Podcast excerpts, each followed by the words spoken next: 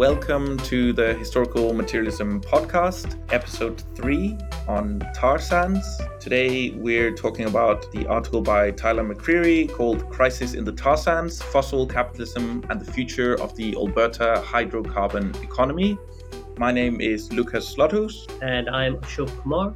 And this is uh, this podcast is part of Historical Materialism, which is a you know, started off as an academic journal, but has a book series. This podcast, of course, but also uh, conferences around the world, including a, our big sort of central co- uh, conference in usually in the autumn uh, in London. And this year, after a few years of a hiatus, uh, we're having the HM conference in London. It's back. 10th to the 13th of November. It's under the kind of title of Facing the Abyss, Epoch of Permanent War and Counter Revolution. Um, and the abstract for that deadline for the abstracts are, uh, is July 25th. So we encourage you to submit and attend. The podcast is basically a chance for us to do a deeper dive into one particular article from each issue of the journals. So we very much encourage listeners to access the paper. The, the, paper we're talking about today will be made available open access, so you're free to download and, and read it. We've done previous episodes on political Marxism and the economics of imperialism. We encourage you to check out those episodes, and we hope you enjoy this one.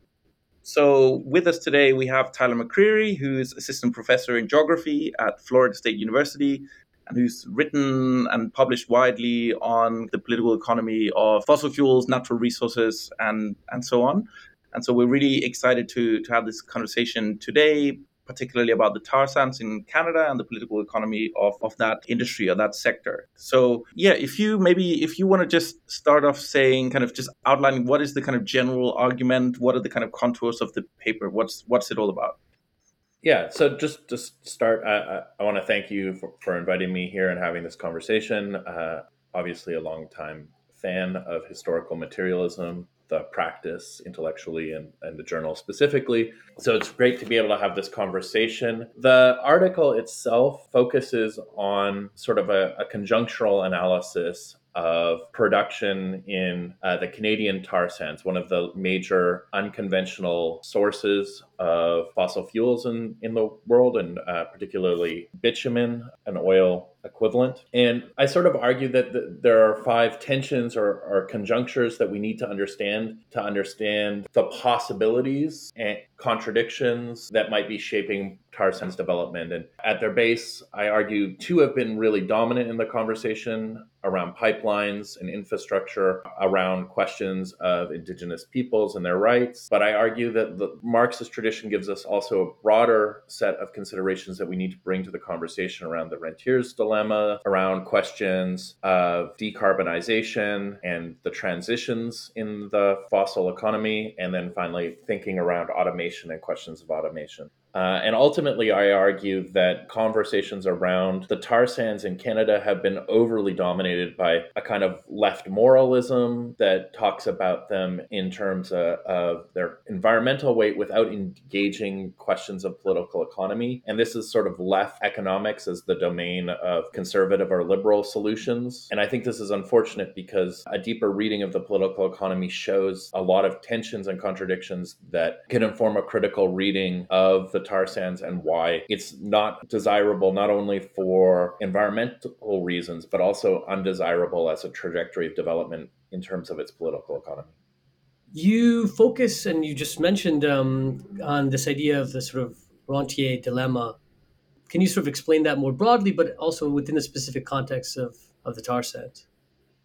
This is kind of a, a conventional analytic that people have brought forward maybe for almost a half century now in sort of thinking about why decolonial states have not been able to mobilize their resources to direct other pathways of development. Um, and part of it is that states don't actually control their resources within the capitalist economy, but are reliant on cycles of investment to mobilize resources. And you're caught in this kind of dilemma where within a global production system, your choices or options are to raise raise rents to realize better revenue, but then become less competitive uh, in a global investment market, or to conversely lower rents to attract investment, but then reduce the amount of revenue. And it kind of creates this dilemma where if you try to realize a greater percentage of the revenue from your resources, you end up being a site of divestment. And this is, you know, a very kind of basic uh, principle that while the public may claim ownership or a state may claim ownership of the resources, the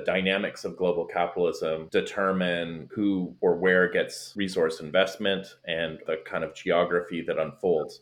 Specifically to thinking about it in the tar sands, I think that this is a huge piece uh, of the puzzle in terms of understanding what's actually unfolding in terms of development and is often occluded from the conversation when it's only posed on environmental terms. You say as well in the paper, or you kind of argue for the need for moving from thinking about this primarily in terms of thinking about it in terms of consumption and then to thinking about production. Could you say how that fits in with, with that? Because a lot of the focus is around consumption, is around kind of environmentalism or environmentalist movements, maybe focusing on consumption and then you say we need to think more about the production of the fossil fuels how does that fit in with the kind of rentier dilemma the rentier's dilemma really does kind of hinge on, on questions of production and how you extract rent from because these are the two you know kind of major drivers of how you make money production and rent. So it brings us back to that kind of domain as opposed to like looking at the other side of the markets and consumptive practices. I think a lot of, of environmentalism has really been dominated by consumer politics, but even radical Marxist approaches to it, like Andreas Malm's uh, otherwise brilliant analysis on how to blow up a pipeline, is really focused on, on this kind of lifestyle, like going after suburban SUVs the need to like have limitations on on the uber rich and their yachts all of which i agree I, I don't think that we need to have giant fleets of yachts or spaceships for the for the rich and i think that can be rhetorically useful to bring forward but I think that continues to take us away from the actual sites of production. And I think the rentier's dilemma lies in the contradictions and, and the tensions that inform production itself. And we need to have conversations about fossil capitalism that look at some of the, those tensions in the sites where the fossil fuels are coming from rather than simply looking at where they're consumed. Um, on this question, I get the in the Malm text he's talking about SUVs, and and that makes sense that that would be in the sort of sphere of consumption or the point of consumption. Would you also consider pipeline infrastructure and that kind of focus a sphere of consumption? Wouldn't that be more along the sort of supply, and would that be not to be technical, a kind of sphere of of production, but also you you have a kind of critique of where this this kind of politics fits in within indigenous politics, which is like it's been a been big force, at, at, least in the North American context, of fighting these pipelines and fighting this kind of capital. Would you consider that also within the sphere of consumption, or would it be a would it be a kind of would it still be because you do have a critique of that? I guess I'm asking, can you articulate the critique of that kind of politics?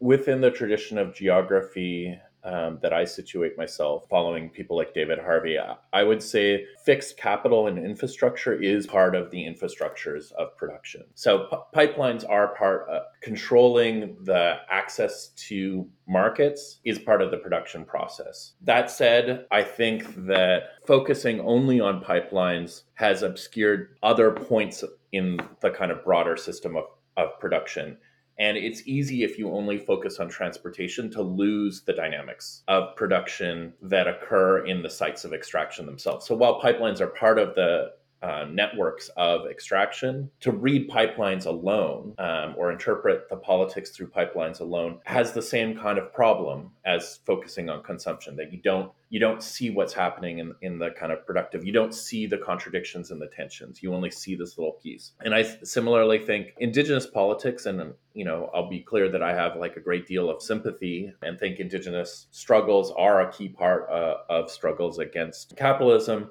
but I think focusing only on the kind of original moment of dispossession uh, has a kind of limit in terms of its political resonance, its ability to see beyond a specific relation to kind of understand the totality of tensions that are coming together. And I strongly believe that you know, we need to pay attention to pipelines, we need to pay attention to indigenous politics.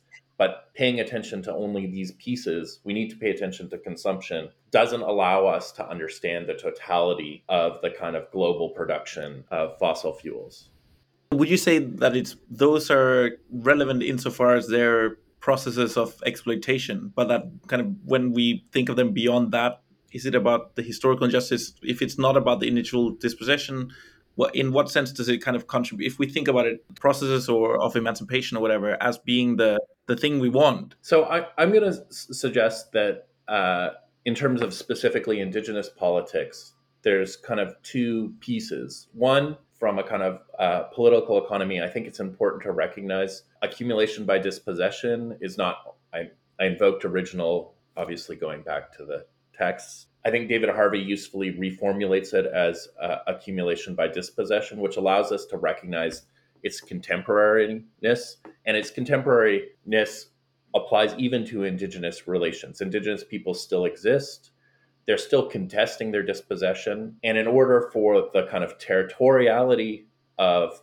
uh, capital extraction to be imposed, that dispossession has to be reinscribed. So, one of the contests against this production is around its actual geography, the ability to inscribe this geography of extraction on top of, of uh, indigenous connections to place. And indigenous people continue to challenge that. Now, the offer that they have is, is, dual. One is that that original dispossession is necessary as a territorial condition for extraction. So they're challenging one of the conditions of extraction, but they're also, in doing so, putting forward the possibilities of other ways of life that I think uh, have an ideological role in, in struggles and imaginations of what emancipation means. So I think it's it's both that. But I would say that there's a kind of material limit to a politics that is only focused on the question of dispossession in the sense that you're looking at 4% of the population, and there's a large number of people who are being exploited, marginalized in the capitalist economy who are not indigenous. And we need to have a politics that speaks to them as well. And I think that uh, while indigenous emancipation is key, it's not the only aspect of liberation that we're looking for.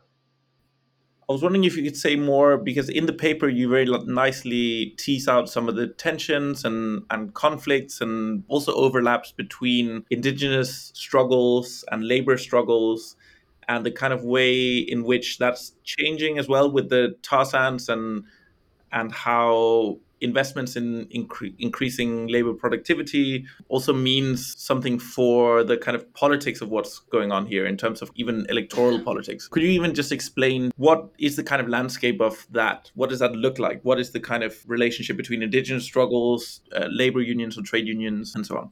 It's a complicated terrain. On one's kind of simple gloss of it, indigenous struggles have on some level been challenging territorial dispossession, where unions have been struggling industrial unions uh, in the extractive sectors, struggling to improve conditions, improve wages for workers within the sectors premised on this dispossession. So uh, there's a kind of tension because indigenous challenges challenge the very industry and its conditions of existence whereas labor struggles are trying to improve conditions within it, which has historically put indigenous and labor struggles at a kind of loggerheads there's been more complicated terrain that's emerged, in part because one of the ways that industry has sought to ameliorate indigenous conflicts is through the provision of what are typically called impact benefit agreements that provide things like employment guarantees, opportunities to participate in project benefits, revenue streams, they create community development funds, uh, compensation for ecological damages to help bring indigenous people into the industry. This has created a new set of conflicts with labor labor unions because job guarantees then began to introduce forms of indigenous employment that trump older kind of seniority rights and lead to uh, tensions between indigenous and primarily white workers within unions. And all of this is being exacerbated or complicated, as I suggest in the paper, by emerging geographies of automation where we're starting to see an offset of employment away from the rural areas where industrial workers from indigenous and white backgrounds work towards newer tech solutions. So, automated drones and supervision, automated trucking, and this moves kind of technological expertise the labor relations to urban environments and to high tech sectors, which have really high skill requirements for entry that are not typically accessible to the historic workforces, either indigenous or white, that are working in the tar sands. So, one of the things I suggest is that automation is decreasing employment opportunities for traditional workers and exacerbating, on one hand, conflicts as jobs decrease between white and indigenous workers fighting for the same, although decreasing jobs. And on the other hand, is creating these kind of new possibilities politically as the primary beneficiaries of development in terms of how it being exploited by capitalism is being a beneficiary. People that had those jobs are being stripped of of the benefits of that industry. Yeah, on this point, I kind of I want to quote directly from your paper. Um, you say in a quote, uh, "There is a there's thus a contradictory tendency within contemporary fossil capitalism to render its most supportive constituencies superfluous." So here you're talking about this automation process is obviously this you know core constituency that's backing it, is rendered superfluous through the process of automation. And, and then you continue, while it is difficult to discern where the political loyalties of the abject former worker will go, it seems certain the contemporary moment presents tremendous possibilities for political realignments. So you leave it kind of a little bit ambiguous. You don't take a position on which way they'll go, but you say there's opportunities. And so uh, we're wondering if you could take this opportunity to tell us where you think which which way which direction political direction do you think this population of former workers in the sector will go I mean, I think there's a tremendous and to be kind of frank, terrifying possibility that they can go to the far right. And I think part of what motivated me to write the paper initially is that potentiality. I think that I come from a lot of background working in solidarity with Indigenous struggles. I think it's really important to our visions of liberation, as I said before. But I'm terrified by the growth of white uh, of open kind of white supremacist politics. And i think the appeals of the far right to disaffected workers and alienated white folks are real. And i think in the absence of organizing on the left to speak to those populations organizing on the right can speak to those populations. And i I think that we need to be countering that. And I do think there is some hope for all my critiques of moderate social democrats in the crisis of the middle of the last decade. Alberta, which is uh, comparable to a kind of Texas of the North, a deeply conservative political sphere, uh, elected the Social Democrats out of nowhere. Now it was a little bit of a blip. It was in the crisis, in the context of an economic crisis where they blamed the ruling conservatives, but they swung left or center anyway. And then the kind of centrist social democrats weren't able to resolve any of the contradictions of the fossil economy and they swung back conservative. But I think the fact that that swing even happened shows that there is a lot more dynamism and opening than is conventionally said. And I think that there there is this sort of possibility that disaffected people could go different directions. But I think the left needs to do a better job of speaking to those folks how is the left talking about mobilizing around this at the moment? The radical left uh, in Canada, I think, doesn't have a lot of prescriptions in, in these spaces. And I think there's some really good work that is starting to think about, you know, the racial investments uh, of whiteness and, and critically, like, kind of interrogate that. But on the ground organizing amongst these communities has been lacking.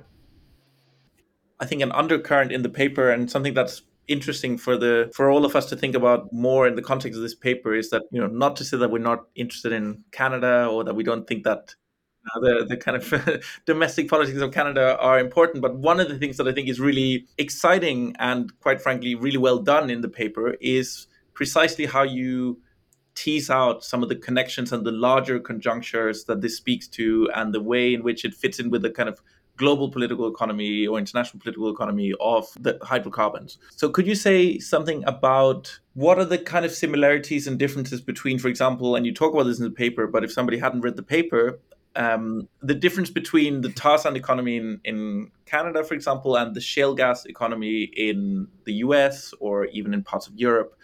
What are the kind of, in terms of the political economy of it and the and the structure of it, how are they similar and how are they different?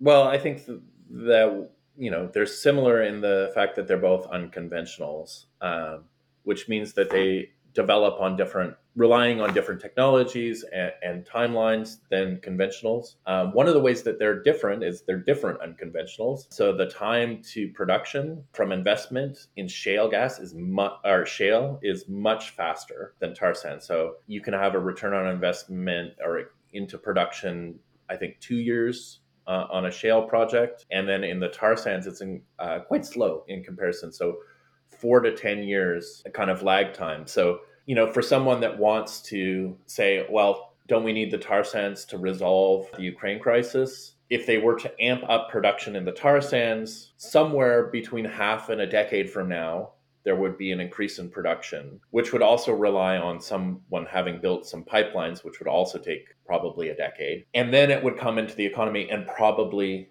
uh, by that time, the hopefully conflict in Ukraine would no longer be a primary issue. So there's not this kind of dynamic response. You know, often we have this kind of imagination of markets as abstract uh, price signals that absence their materiality, but these production processes actually take time. Um, they need to be materially implemented in the world. And tar sands production in particular is slow and is ineffective in responding to the kind of dynamics uh, of global market activity, particularly compared to conventionals or other unconventionals like shale that have quicker response times and also lower investment costs. Yeah, I guess on that question of Ukraine, And we see that actually the effects of Ukraine really obviously across the world for a number of reasons. Energy is quite part of it, but obviously grain stores. Look at what's happening in Sri Lanka, for example. Um, returning to Canada on this auspicious Canada Day, you know, since you wrote the article, you know, the Ukraine war's you know kicked off. You have um, a kind of consumer energy crisis that's emerged. So, kind of building on what you've just suggested, but how does the war in Ukraine and the prices affect your argument? And you know, what role? I guess you said in the short term it's a greater investment, so it may not have a short term effect. But what do you think the long term effects will be in terms of prices, production, consolidation for Canadian tar sands?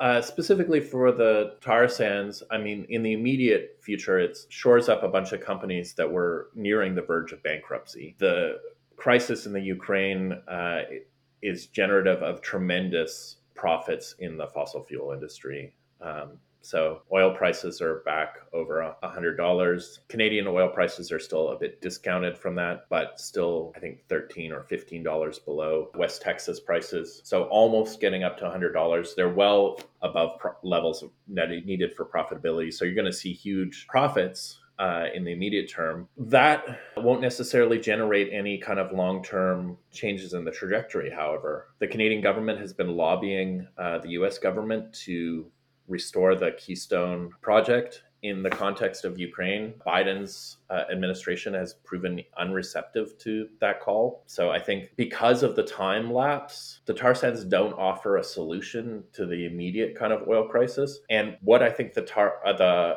crisis may be generating is a push towards further push towards decarbonization in terms of energy supply as people become aware of certain geopolitical risks associated with it, which might actually exacerbate the long term tensions for Canadian oil sands production. And we can see this in some of the pipelines. So, the one pipeline that's about to be built, called Trans Mountain, had to be nationalized because the company wasn't seeing profit margins because of all of the blockades slowing down its construction timeline. They nationalized that project for the Canadian government. The Canadian federal auditor just noted that it is now going to lose hundreds of millions of dollars. So, and that report was only a few weeks ago. So, the context of Ukraine is not saving this industry or its infrastructure.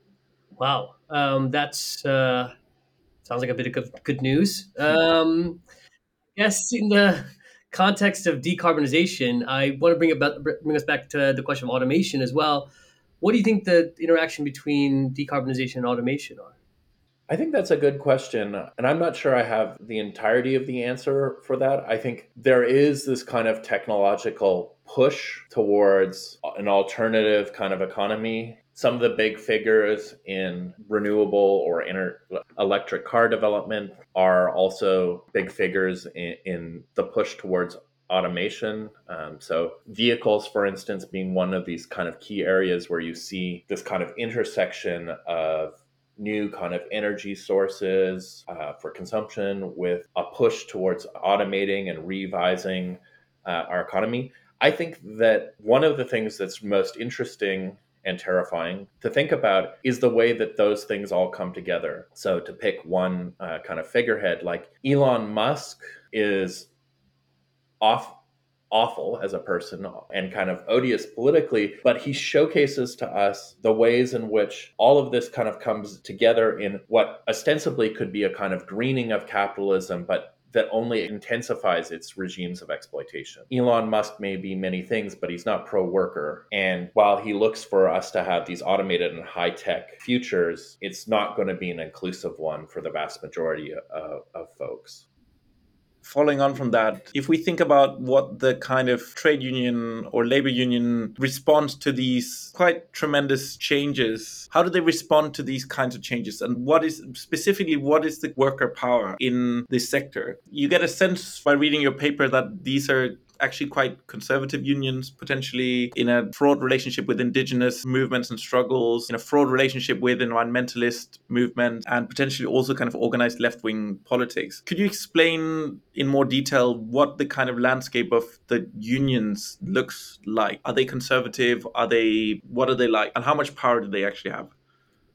I think you are exactly right that these are relatively conservative factions within the labor movement. This is not to say that they're docile or disempowered unions. I think that they have historically done well by their members, but uh, often at the cost of, of the environment and often advancing their members' interests in competition with other constituencies um, so that you know the kind of tensions o- over things like indigenization of the workforce have been prominent in construction unions. Suzanne Mills has done some great work, sort of exploring the ways in which unions have used training designations to try to control and limit the extent to which non-white workers, indigenous workers, are entering into the unionized workforce. So I think they are conservative unions that have worked historically to really better conditions for their members, but haven't necessarily been advancing a broader social movement unionism uh, and have been wed to, to some extent to the industries that they work in and have cultivated a kind of identification with the companies that they work with. And I think for a kind of larger transformative politics, I personally would suggest that uh, a constituency that has not traditionally been the center of left organizing might be more important for us to think about, and that's the unemployed. That increasingly labor has been tied uh, to this kind of industrial system. And I think various people have sort of suggested, oh, we need to organize the workers to make a transition. But I think it's equally important to look at those that have been excluded from the system and, and recognizing that there are far more people that are not served by these developments than are served can help us to build a kind of politics for change is there a use of migrant labor in the tar sands economy? I was thinking about how in other countries, other contexts, in kind of natural resource exploitation, if we think about mining projects, for example, there's influx of Chinese capital, and with that, a lot of the time, certain kind of requirements around the use of Chinese labor as well in those on those sites. Is there any migrant labor either kind of from China or other kind of more precarious migrant labor that's being used in the sector at all? I think if you look at the tar sands and look at it a little bit more broadly, social reproduction in the tar sands economy is highly reliant on migrant labor. So the service sectors in the provincial north that are being developed to serve the economy have a high amount of migrant labor working in those kind of fields. So if you go to Fort McMurray, which is the industrial heart of the tar sands, you'll see like a large Somali population. The people that are doing much of the kind of support work to have lives on those peripheries are mi- migrant workers. And I think they're definitely part of that dynamic. Uh, in terms of Chinese, the Chinese ha- investors have largely divested of the tar sands now, so there's less Chinese involvement. But certainly a, a large number of migrant workers coming in from other kind of global peripheries into Canada, particularly in those socially per- reproductive roles. I'd assume that those workers precarious potentially in their some of them in their legal status but certainly in their economic status how does that then play out in terms of the union politics of it and also the kind of conservativeness of, of alberta as a province? Because you'd think that those workers would be overwhelmingly sympathetic to left-wing politics to increased redistribution and so on but are they kind of in tension in terms of how does that kind of play out? Is there a tension there or is there affinity I mean, I think there's huge tensions. I think the rates of unionization are lower in service sectors. I think the unions in service sectors are more politically progressive by a large measure. And I think you're, you're right. Part of that comes from this kind of different position that more precarious workers face. One of the limitations that they face is the kind of terms of migrant work in Canada. These programs that that bring in migrant workers are set up with a recipient hosts. So your ability to organize and risk being fired also risks the possibility of the rescind, rescinding of your visa. So there's a way that legally the Canadian government has constituted this migrant service sector labor force as incredibly not just precarious in terms of employment cycles, but legally precarious in their viability in, in being able to be within this, the country. And I think this is not an accident. Uh, it has been a product of corporate lobbying and design, but I, I think think it showcases the need to have a kind of broader vision politically that integrates our analysis of questions of nationality into understandings of the politics of labor and the politics uh, of production and social reproduction in these spaces.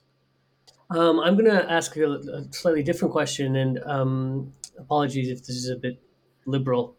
I, uh, I'm, um, you know, this is for the. I'm going to just find an excuse. It's for the uh, small proportion of non-Marxist listeners of the Historical Materialism podcast. But sort of, what effects do you think capital shifts from ca- uh, from carbon investments to renewable investments might have in sort of possibly challenging capitalism? What they offer is the possibility of transformation within capitalism. And if there is a critique, and of course there is a critique I would make of some of the people that have written about fossil capitalism, is I think at times it overstates the extent to which capitalism depends on fossil fuels. Contemporary capitalism and the historic evolution of capitalism obviously depends on fo- fossil fuels, but I think capitalism has proven it to be an incredibly dynamic system. And I believe the great tragedy is not that capitalism depends on fossil fuels, but that capitalism does not, and that it could resolve this contradiction and decarbonize. And we don't have a simple solution that, oh, the running out of fossil fuels will mean capitalism is over and we finally have a just society. I think that capitalism, it may be a more violent world with more environmental crises, but I don't think we can assume that capitalism will simply fall of its own accord based on its environmental contradictions. I think it will find new ways to internalize dynamics to sustain itself absent a movement that demands change. I don't think it's inexorable that we just end up in some horrible future dystopian world where capitalism has internalized this in a new horrible way. But I think the difference between that world and a world of more just sustainability is a question of political and social struggle thinking about how the sites of power might help overcome or, or, attempt to overcome those the crisis in fossil capitalism and and resolve them internally you know to maintain capitalism. I was curious about where you think precisely the power resides in the well in the tar sands economy in the hydrocarbon economy more generally. You argue and and this is a quote you say the geography of hydrocarbon development is structured less by state policy than the relations of global capital. But at the same time, one also gets the impression that the provincial government of Alberta, the corporations, which are, it seems, pretty much all kind of domestic Canadian corporations, that there's also lots of power within the provincial government and these corporations to the extent that we can kind of isolate them from the global system of capitalism. But where would you say the kind of power resides within the tar sands economy and, and fossil capitalism more generally here? I think that power resides in most principally in relations of capital, broadly speaking, and the questions of production, dispossession, social reproduction. Um, which all interlace and we've talked about here, that these kind of moments where we can contest the dynamics of what is unfolding are where the power lies. I don't think the provincial government and the state has the capacity, absent demands and mobilizations in these spheres, to control it. I also think that there's been a lot of false promises of what you might call Canadian fossil liberalism, in the sense that suggestions, the Trudeau government in Canada had originally proposed that building a new pipeline would create the kind of economic flourishing that will create the revenues for the state to transition to a green economy. And now it turns out that, that they've lost a ton of money building a pipeline that is just another state subsidy for fossil fuel development. So I think the power lies in really demanding a kind of different economy and uh, articulating a class politics that can speak to the needs of the majority so, within that context of a class politics, how do you see your argument sort of vis-a-vis Matt Huber or Troy Vettese, who argue for seeing climate catastrophe as class war? I mean, I see my argument broadly in, congruence, at least with Huber's. I haven't uh, read Vettese's material, uh, admittedly, but I, I definitely see that class conflict is at the core. And one of the failures of the environmental movement is its professional managerial orientation. It's remained a kind of a liberal elite domain that doesn't speak to people outside a relatively privileged managerial, technocratic political alignment. And I think if we're going to transform climate politics into a mass politics, it has to become something that speaks to a larger majority. And how do you then overcome potentially this challenge of the fact that, and this is probably particular to the Canadian context, but the kind of provincial, the provincial government system. So the the idea that it seems that the government of Alberta does hold some power, has some, almost has a kind of veto power over some aspects of the development of this industry and and the and the investments within it and so on. But at the same time, it also affects the other provinces, and it's also kind of connected to the fact that a lot of these bitumen is if I understood correctly, is refined in the United States. How do you draw that kind of picture there? You, are advocating for a move from, in a sense, focusing excessively on consumption to focusing on production. Well, the production is primarily in Alberta. Does that mean that that's kind of the, the site of struggle? Is that where the real battle is going to be? Is that where the war will be, the class war, or otherwise will be won or lost? Is it in Alberta, or is it is it in the federal government? Is it actually in the United States, somewhere else? Kind of where do you envisage this kind of war or this struggle to be fought? I think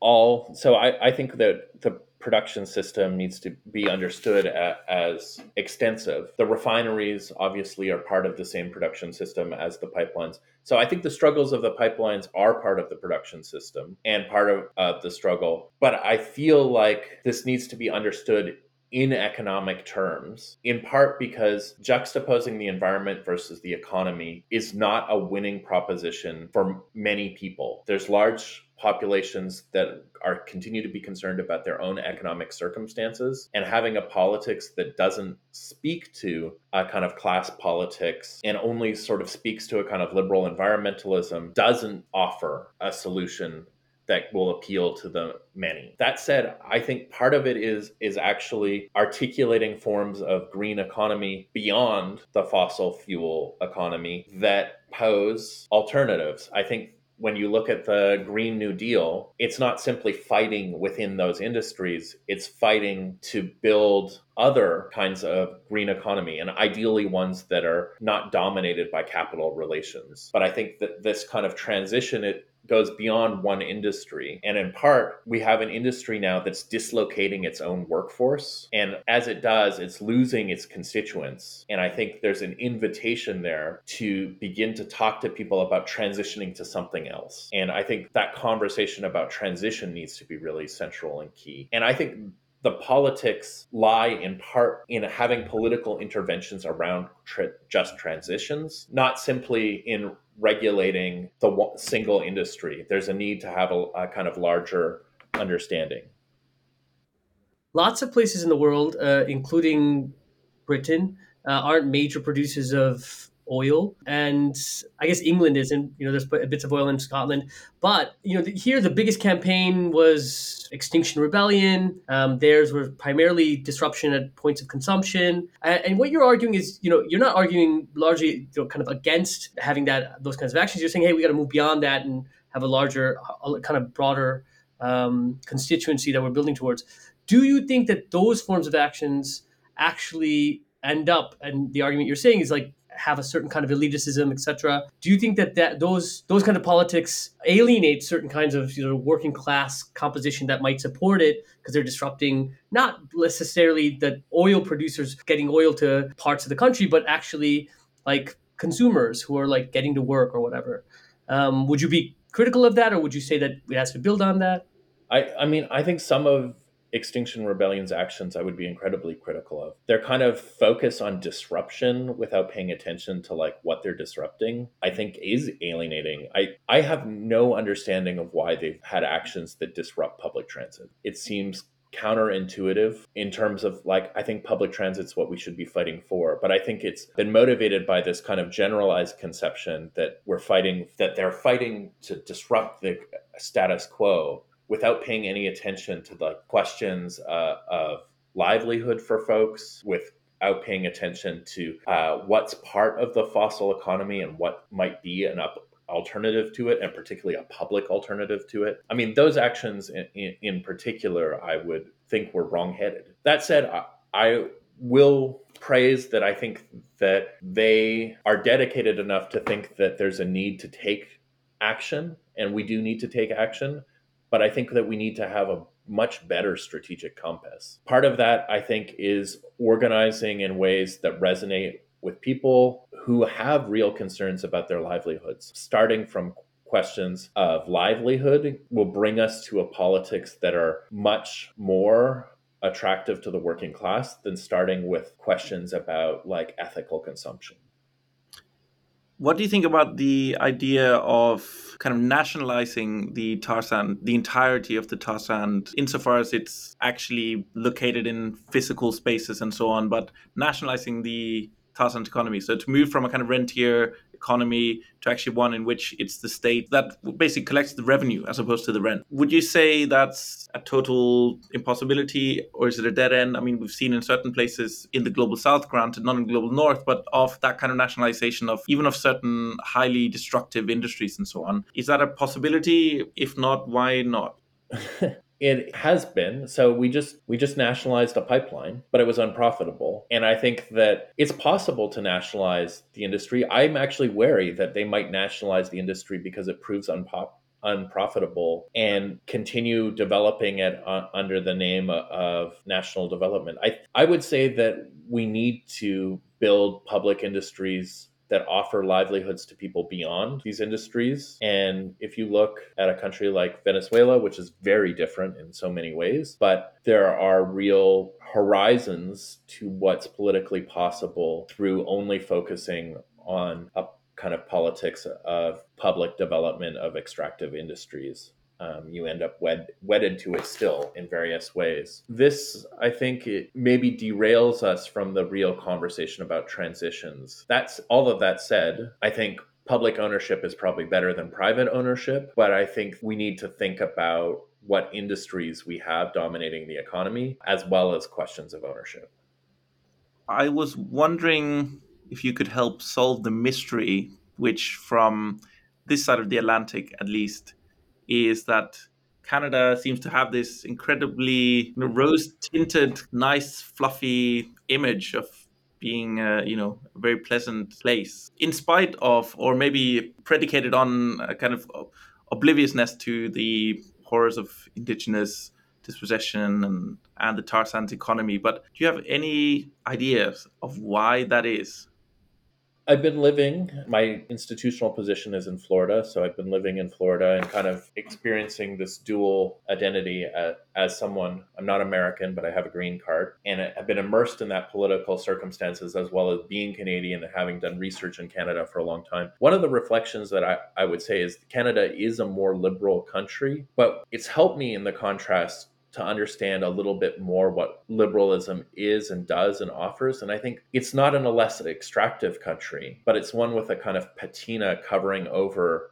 those base exploitive relationships. There is more of a kind of Canadian rose tint or niceness that's offered. There are things that happen in Canada that I don't see in the States. So it is, as we're talking Canada Day, our, our national kind of celebration of ourselves. In the kind of most Canadian form last year, Canadians marked Canada Day by a series of marches reflecting reflecting on and, and kind of admitting the kind of wrongful history of violence to Indigenous people. That was the way that across the nation it was marked. And it continues to be this kind of genuflection that, that is this distinctly Canadian mode. So I think that's different, but it's different as a kind of cover. It makes things seem nicer, but ultimately the kind of offers for inclusion are inclusion within a particular form of liberal capitalist development that reconstructs all the same kind of inequalities, the dispossessions. So, if you look at Canadian history, the Canadian government didn't wage wars of extermination against Indigenous peoples, but it still dispossessed them. So, in the end effect, it's maybe less violent or has less blazing violence, but has a lot of more of the kind of slow violence that come under the cover of, of liberalism.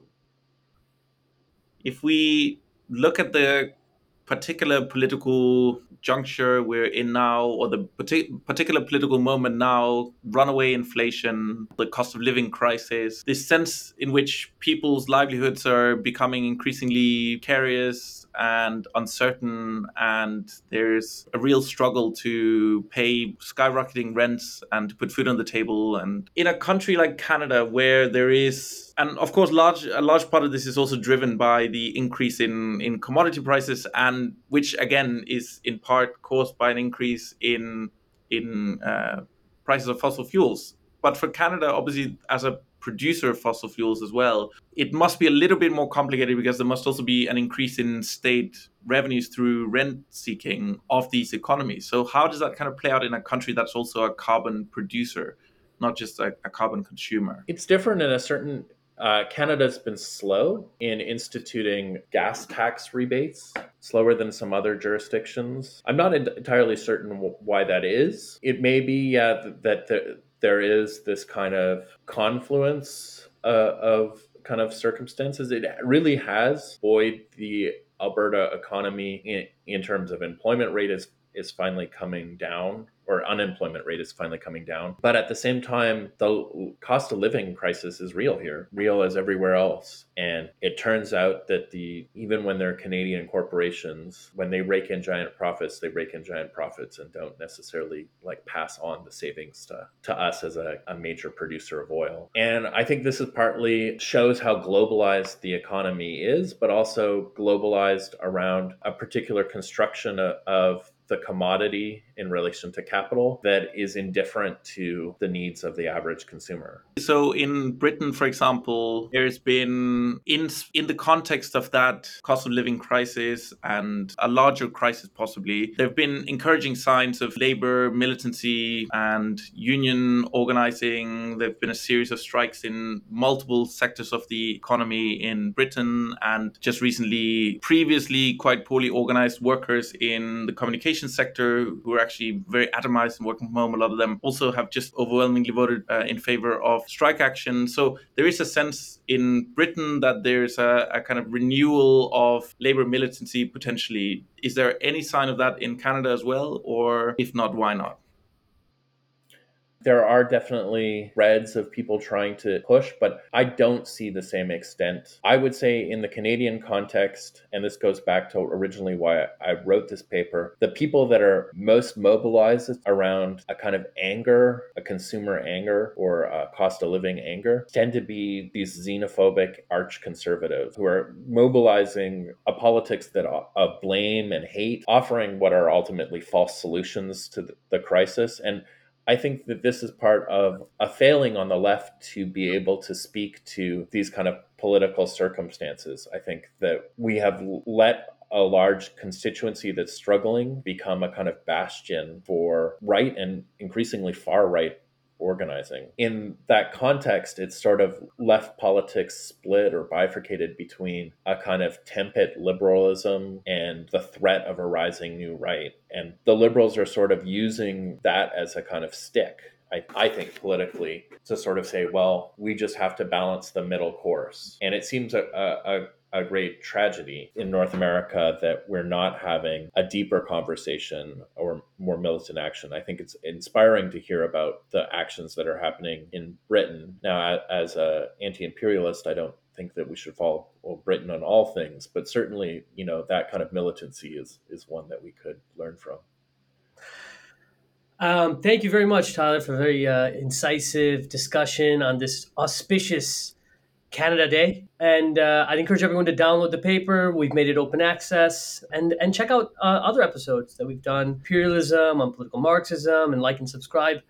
The podcast just a quick reminder that the HM conference in London is November 10th to 13th. Send in a paper or just join us. But also, please uh, follow us on Twitter at HISMAT, Facebook, uh, oh, and join our, our, our, email list at historicalmaterialism um, at soas.ac.uk. But you can also write that if you want to um, subscribe to the HM Journal and get a 25% discount. Thanks for joining. Thanks so much for having me.